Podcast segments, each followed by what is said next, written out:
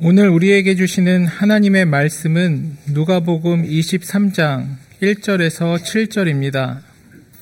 무리가 다 일어나 예수를 빌라도에게 끌고 가서 고발하여 이르되 우리가 이 사람을 봄에 우리 백성을 미혹하고 가이사에게 세금 바치는 것을 금하며 자칭 왕 그리스도라 하더이다 하니 빌라도가 예수께 물어 이르되 내가 유대인의 왕이냐 대답하여 이르시되 내 말이 옳도다 빌라도가 대제사장들과 무리에게 이르되 내가 보니 이 사람에게 죄가 없도다 하니 무리가 더욱 강하게 말하되 그가 온 유대에서 가르치고 갈릴리에서부터 시작하여 여기까지 와서 백성을 소동하게 하나이다.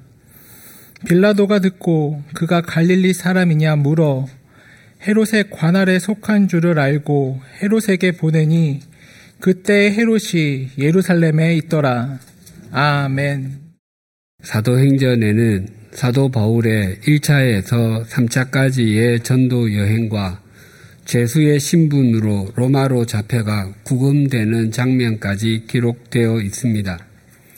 바울이 1차와 2차 전도 여행 때는 여러 지역을 방문하여 하나님의 나라를 전했지만 3차 전도 여행 때는 대부분의 시간을 에베소에서 보냈습니다.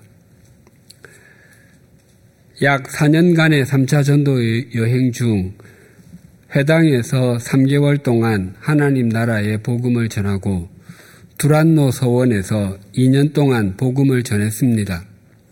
바울은 에베소에서 3년 동안 가르쳤다고 고백합니다.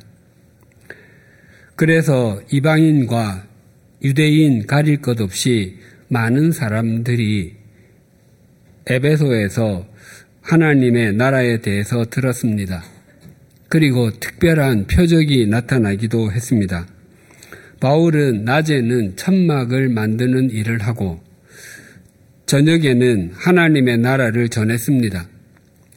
사람들은 바울의 이 몸에 지닌 손수건이나 두르고 있는 앞치마를 갖고 가서 앓는 사람 위에 얹었더니 병이 낫기도 하고 귀신이 쫓겨나가기도 했습니다.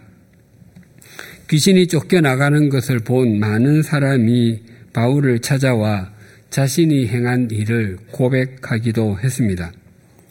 특히 마술을 부리며 생계를 이어가던 사람들은 자신들의 마술책을 모두 모아서 불살랐는데 그 가격이 은화로 무려 5만 드라크마나 되었습니다. 당시 한 드라크마는 한 사람의 하루 분 임금이었습니다.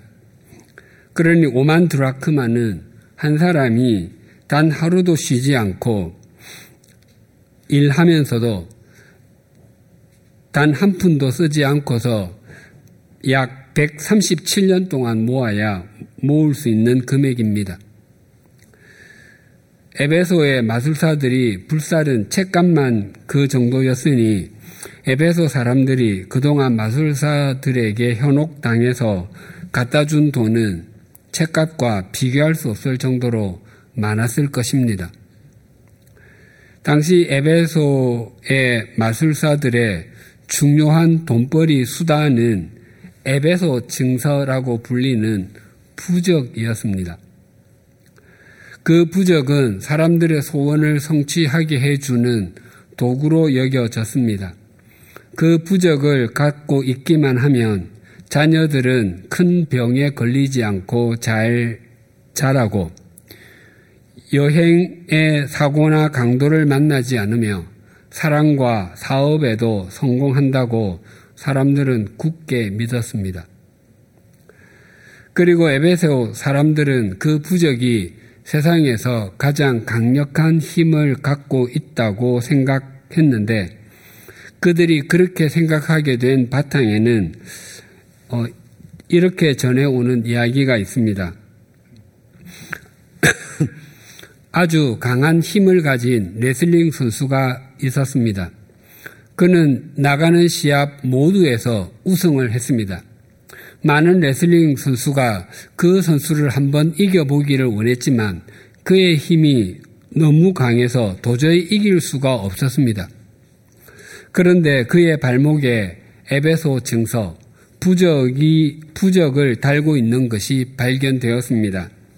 그래서 그 부적을 제거했더니 강한 힘이 사라지고 곧 경기에서 지고 말았다고 합니다. 마술사들의 책이 불에 타 한 줌의 재로 바뀌는 것을 보면서 마술사들과 그들을 추종했던 사람들은 그동안 우리가 어떻게 살았던 것이지 라며 지난 날에 잘못된 삶에서 돌이켰을 것입니다. 그런데 에베소에는 에베소 증서보다 더 유명한 것이 있었는데 그것은 아데미, 즉 아르테미스 여신의 신전이었습니다. 세계 7대 불가사의라는 말이 있습니다. 사람이 손으로 이루어낸 가장 기적적인 건축물 7가지를 일컫는 말입니다. 여러 종류의 7대 불가사의가 있지만 처음으로 7개의 건축물을 선정한 사람은 주전 2세기 무렵에 그리스 시인 시도온의 안티파트로스입니다.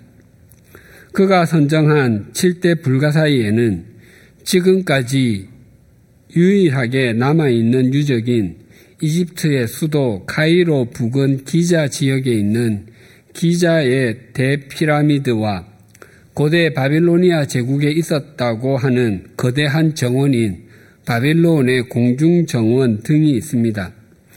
에베소에 있었던 아르테미스 신전도 그 중에 하나였습니다. 그리스 신화의 아르테미스 여신은 로마 신화의 디아나, 즉 다이애나에 해당합니다. 아르테미스는 제우스의 딸이자 아폴로의 누이였습니다. 아폴로가 태양신이라면 아르테미스는 달 신으로 생산과 풍요의 상징이었습니다. 아르테미스 신전은 길이가 약 137m이고 폭이 너비가 약 69m 그리고 높이가 약 18m였습니다. 그리고 기둥이 127개 있었다고 합니다.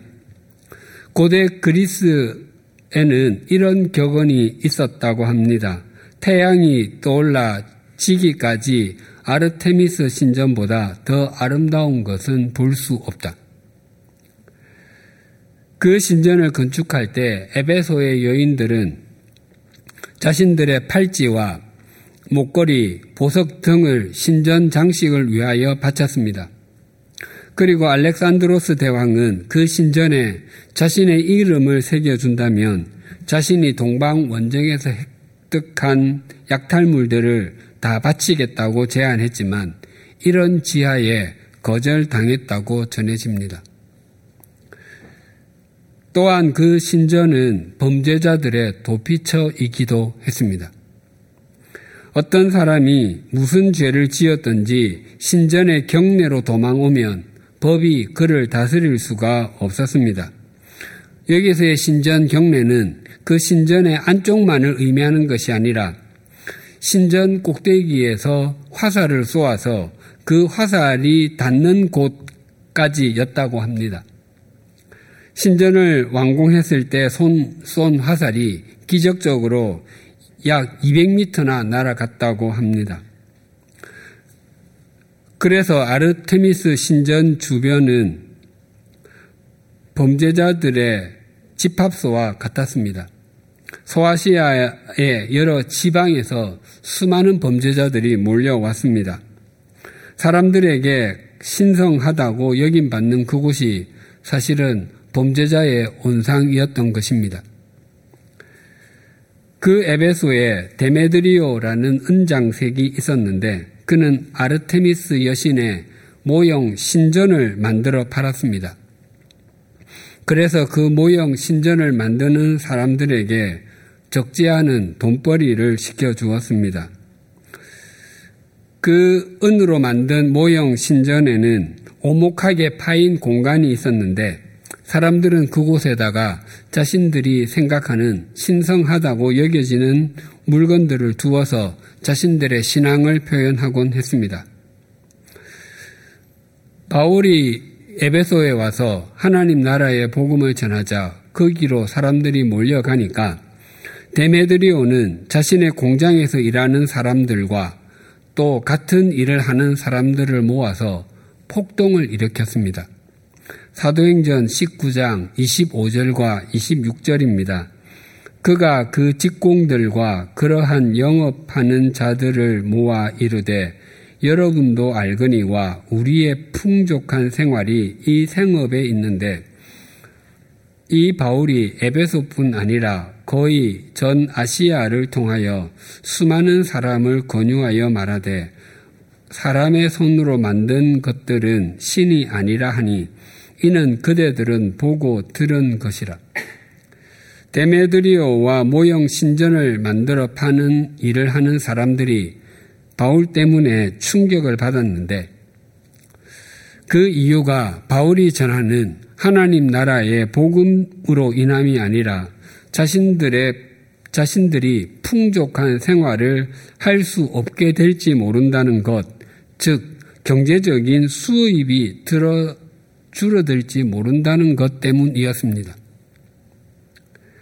그런데 데메드리오가 사람들을 선동하면서 우리의 집이 작아지게 될 것이고 우리는 해외여행도 잘 못 가고 호캉스도 못 가고 오마카세도 먹을 수 없게 되었다거나 우리의 형, 수입이 형편없이 줄어들게 될 것이라고 말하지 않고 의도는 교묘하게 숨기고 고상하게 들리는 이유를 댔습니다. 사도행전 19장 27절입니다.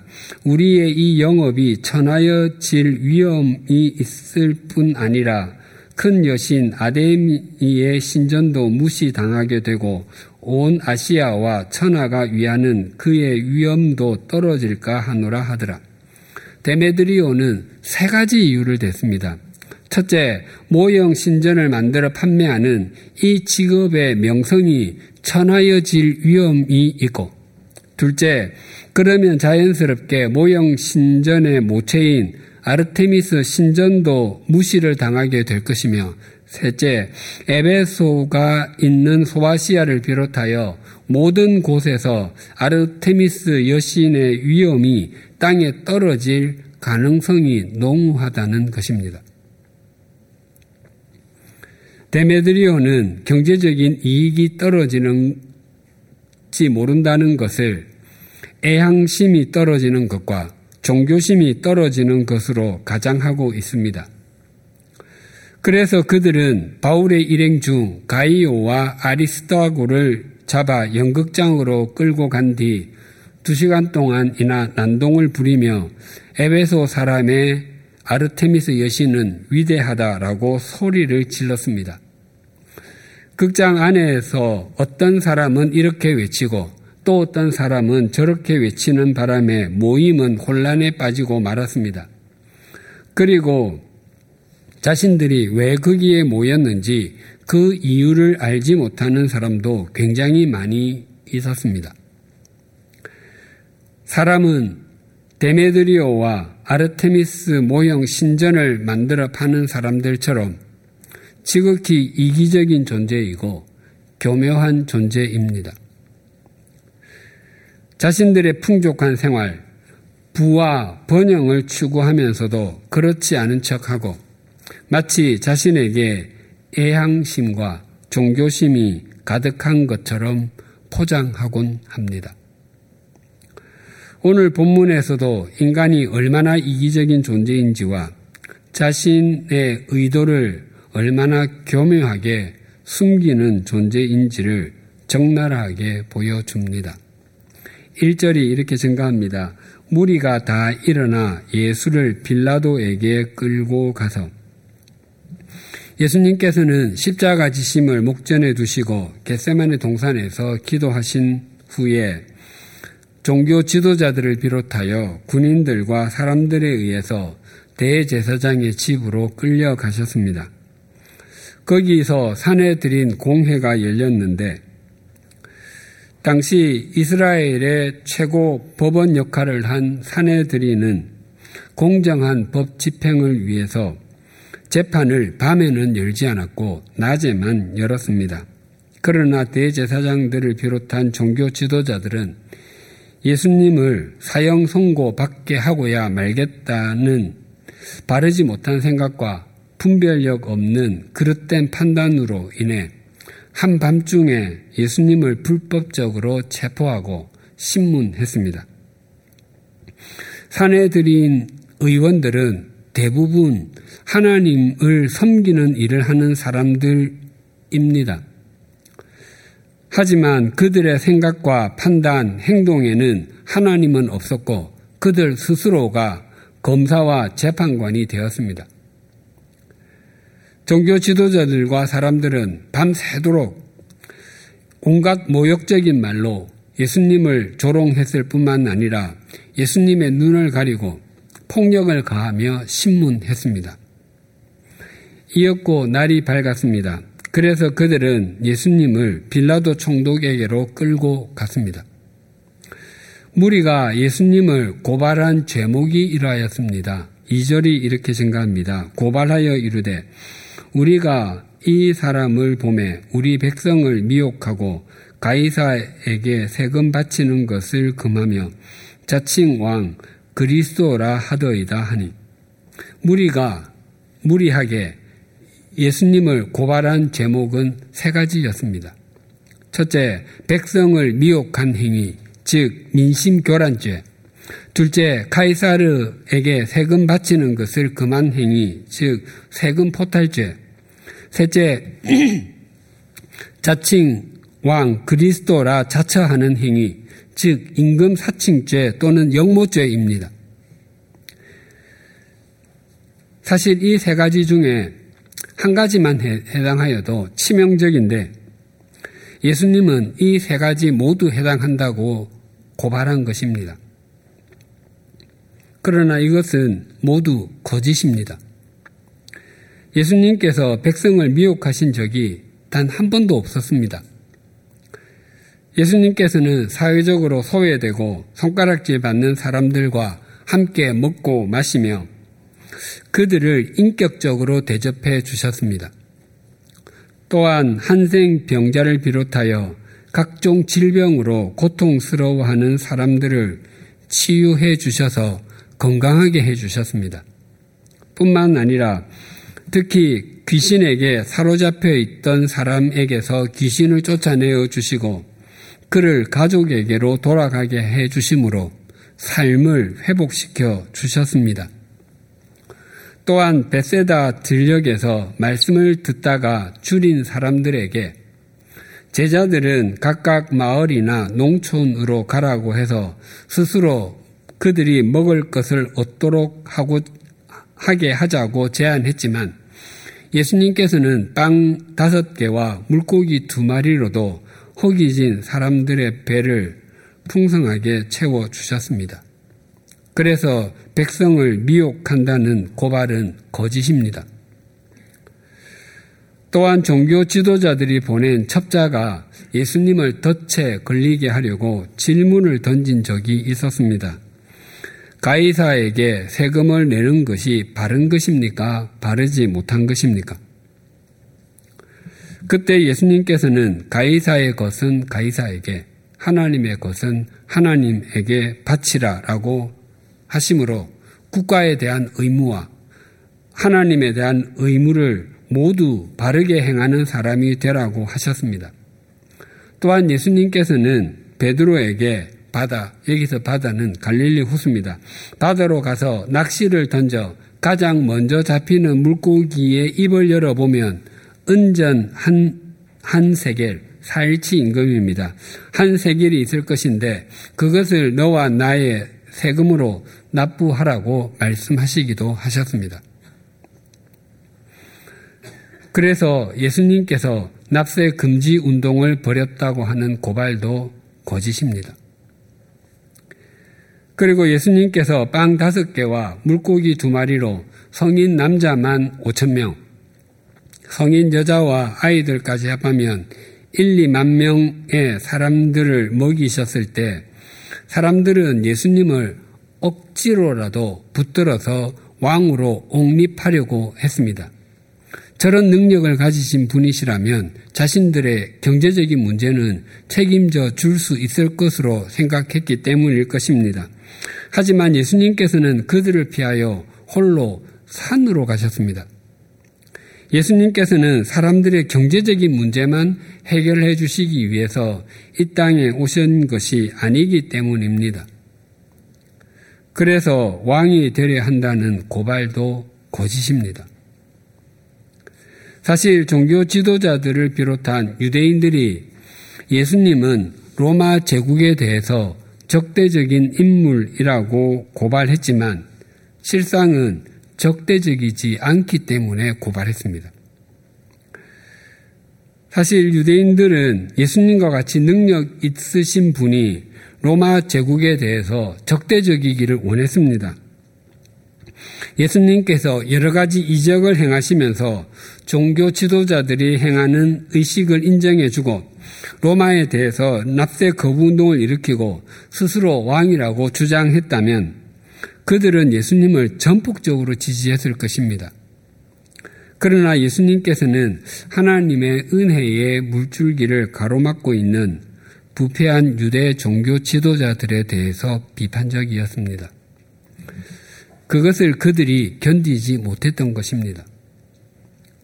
3절이 이렇게 생각합니다. 빌라도가 예수께 물어 이르되 내가 유대인의 왕이냐 대답하여 이르시되 내 말이 옳도다.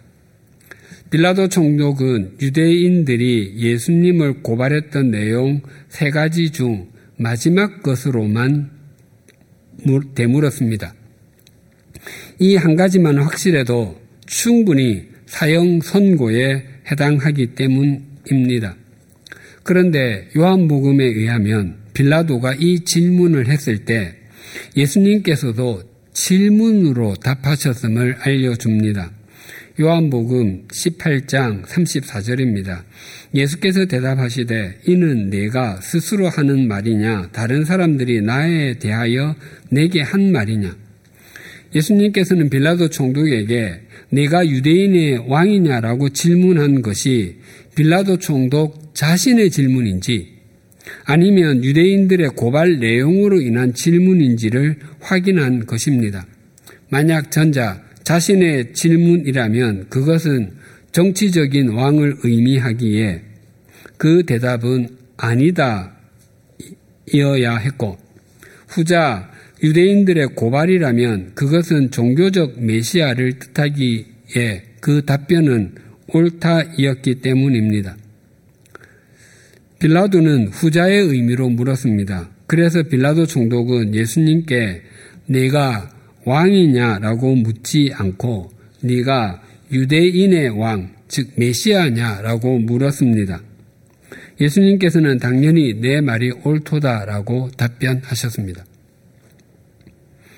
예수님께서 세상의 왕이 되려 하지 않는다는 것을 확인한 빌라도 총독은 밖으로 나가서 이렇게 말했습니다. 사절이 이렇게 증가합니다. 빌라도가 대제사장들과 무리에게 이르되 내가 보니 이 사람에게 죄가 없도다 하니 빌라도 총독은 모인 무리에게 예수님은 죄가 없다고 선언했습니다.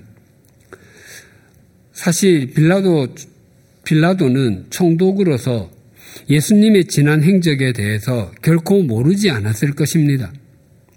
만약 예수님께서 유대인들의 고발처럼 백성을 선동하고 납세를 거부하고 세상의 왕으로 행세하려고 했다면 빌라도 총독은 유대인들의 고발이 있기 전에 벌써 예수님을 잡아들였을 것입니다.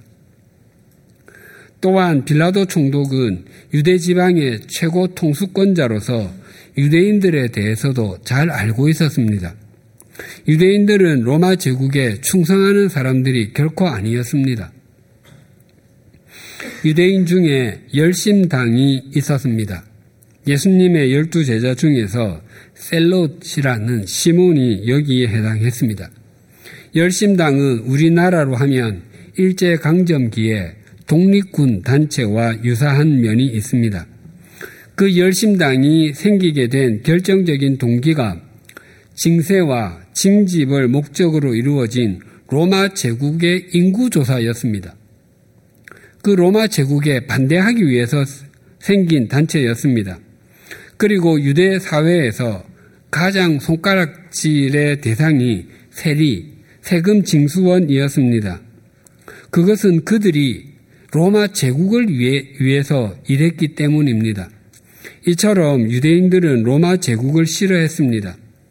그런 유대인들이 예수님께서 로마 제국 통치에 반하는 행동을 했다며 끌고 온 것은 정말 어불성설입니다. 그것을 아는 빌라도 총독은 예수님이 죄가 없다고 말한 것입니다.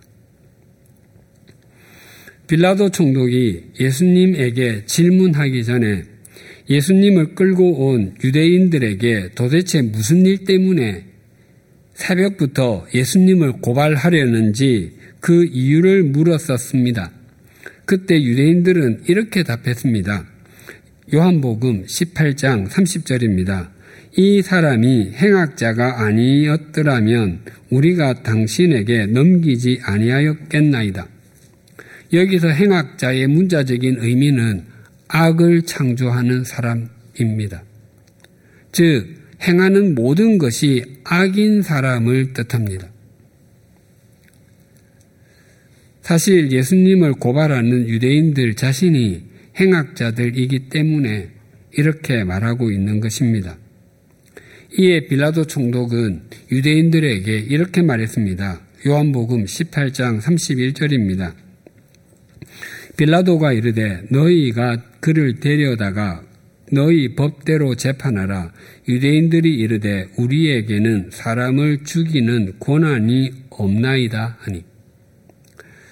유대인 무리가 예수님을 끌고 온 이유가 그들의 종교적인 문제인 것을 알아차린 빌라도 총독은 그들의 종교적인 종교법을 따라서 예수님을 재판하라고 명령했습니다. 그러자 유대인들은 자신들에게는 사람을 죽일 수 있는 권한이 없다며 버텼습니다. 그런데 유대인들에게는 사람을 죽일 권한이 정말로 없었습니까? 우리가 잘 아는 바와 같이 현장에서 가늠하던 여인을 붙잡아 온 이야기가 요한복음 8장에 나옵니다. 그때 서기관들과 바리새인들을 비롯한 유대인들은 그 여인을 돌로 쳐서 죽이려고 했습니다. 예수님께서 너희 중에 죄 없는 자가 먼저 돌로 치라라고 말씀하지 않으셨다면 그 여인은 그날 목숨을 잃었을 것입니다. 또 사도행전 7장에는 스테반의 이야기가 있습니다. 스테반이 전하는 하나님의 말씀을 들은 유대인들은 마음이 찔렸습니다. 그 찔림을 받고 그들은 회개하지 않고 스테반을 향하여 이를 갈았습니다. 그러고는 스테반을 성 밖으로 끌어내어 돌로 쳐서 죽였습니다. 이처럼 유대인들에게는 그들의 종교법에 따라 사람을 돌로 쳐 죽일 수 있는 권한이 분명히 있었습니다. 그럼에도 불구하고 그들이 사람을 죽일 권한이 없다고 빌라도 총독 앞에서 목소리를 높였던 것은 예수님에게 사형 선고를 내리고 십자가에 못 박아 죽일 권한이 자신들에게는 없다는 의미였습니다. 죄수에게 십자가형으로 사형 선고를 내리는 것은 로마법에 의해서만 가능했고 로마법은 로마 총독에 의해서만 집행될 수 있었기 때문입니다. 그렇다면 이런 질문이 떠오를 수 있습니다. 대제사장들을 비롯한 종교 지도자들과 유대인들은 예수님을 종교법으로 사형에 처하면 되는데 왜 꼭 십자가 위에서 사형시키려고 했는가 하는 것입니다. 왜 그들이 정치적이지 않았던 예수님을 정치범으로 몰아서 십자가 처형을 고집했겠습니까? 그것은 신명기 21장 23절의 말씀이 이루어진 것처럼 상황을 만들기 위해서입니다. 신명기 21장 23절입니다. 그 시체를 나무 위에 밤새도록 두지 말고 그날에 장사하여 내 하나님 여호와께서 내게 기업으로 주시는 땅을 더럽히지 말라. 나무에 달린 자는 하나님께 저주를 받았음이니라. 예수님께서 십자가를 지시기 위해서 예루살렘으로 어, 향하셨습니다. 예수님께서는 가장 먼저 성전에 들어가셔서 장사하는 사람들을 내쫓으시고 돈 바꾸는 사람들의 상과 비둘기 파는 사람들의 의자를 둘러 엎으셨습니다. 하나님께서는 20세 이상의 남자들에게 매년 반세겔씩 생명의 속전을 내도록 했습니다. 반세겔은 당시 노동자의 이틀치 임금이었습니다. 그 반세겔을 거룩한 세계 반세겔이라고 불렀고 성막을 꾸려가는데 사용했습니다. 그런데 그 반세계를 내는데 돈을 바꾸어 주는 사람이 필요했던 것은 그 반세계를 유대에서 사용하는 은전으로 받지 않고 다른 은전으로만 받았기 때문입니다. 돈, 돈을 바꾸어 주는 사람은 환전 수수료로 반세겔의 24분의 1을 받았습니다. 지금으로 환산하면 만약 하루 임금이 12만 원이라고 한다면 반세겔은 24만 원이고 환전 수수료로 1만 원 받았던 것입니다. 예수님께서는 그 사람들의 상을 둘러 엎으셨습니다. 또한 성전 안에는 제물로 드릴 짐승을 파는 상인들도 있었습니다. 제사를 드리기 위해서 외부에서 짐승을 가지고 오면 검사료를 받아 내어야 했을 뿐만 아니라 금사관들이 온갖 구실을 대어서 결함을 찾아내고는 제사로 드리기에 제물로 드리기 에는 불가하다고 판정해서 되돌려 보내곤 했습니다. 그래서 제사를 드리려는 사람들은 어쩔 수 없이 성전 안에서 파는 짐승을 살 수밖에 없었습니다. 그런데 성전 밖에서의 짐승 가격과 짐, 성전 안에서의 짐승 가격이 무려 20배가 차이 났었다고 합니다. 그러니까 성전 밖에서 30만 원짜리 양 한 마리가 성전 안에서는 600만 원짜리가 되는 것입니다. 예수님께서는 그 중에서도 비둘기 파는 사람들의 의자를 둘러 엎으셨습니다.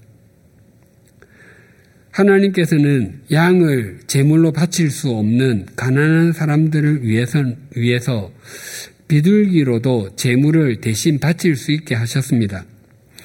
그 비둘기 가격이 성전 밖에서보다 성전 안에서 20배나 비쌌습니다. 그들이 사람들을 얼마나 착취하였던지 예수님께서는 성전을 강도의 소굴이라고 하셨습니다.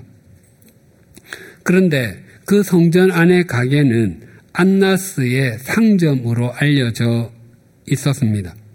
당시 현직 대제사장이 가야바이고 그의 장인이 안나스였습니다. 즉 성전 안의 가게는 대제사장 집안의 사업처였던 것입니다.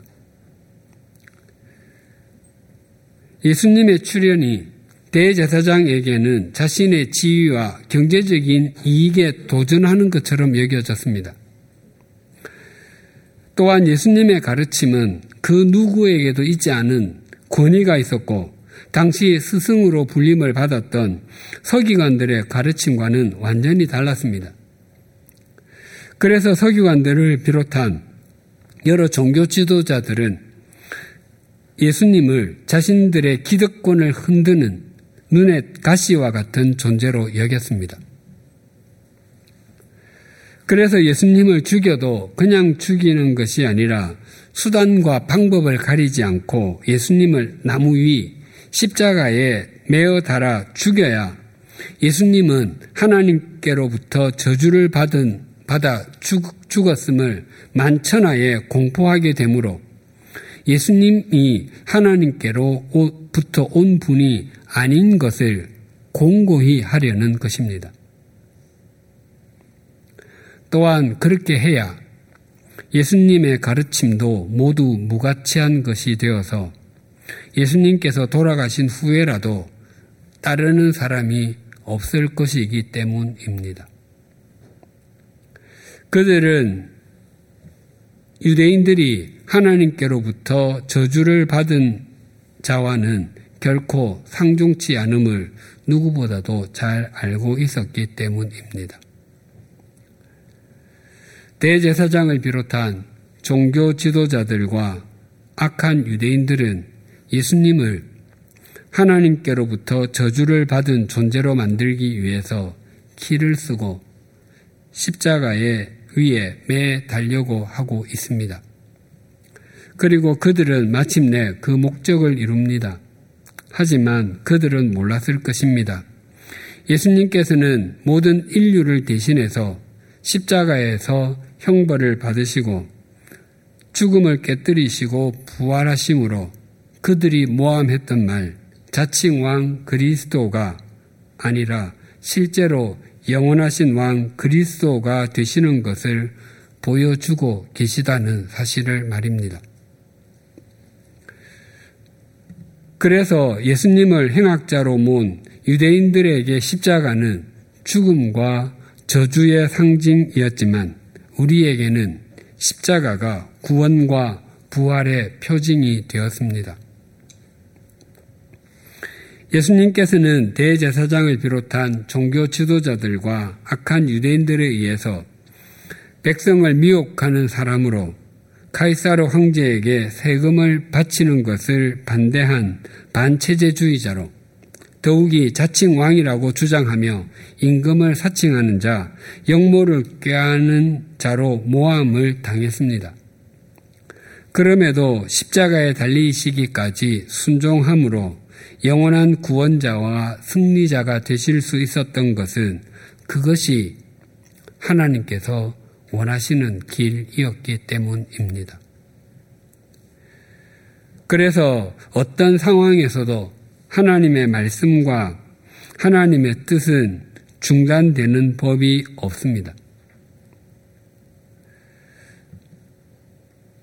그래서 하나님께서는 모든 것을 합력해서 선을 이루시는 분이심을 믿는 사람은 언제나 소망 가운데 거할 수 있고 어떤 상황에서도 하나님께 하나님의 뜻에 순종할 수 있으며 자기 삶의 자리에서 하나님의 통로가 될 수 있습니다. 그리고 그 사람은 영원한 승리자가 됩니다. 주님처럼 말입니다. 기도하시겠습니다. 하나님 아버지, 에베소에서 아르테미스 모형 신전을 만들어 팔던 사람들은 풍족한 생활을 했었는데 바울이 전한 하나님 나라의 복음으로 인해서 자신들의 수입이 줄어들게 되어 풍족함이 축소될까 전전긍긍했습니다.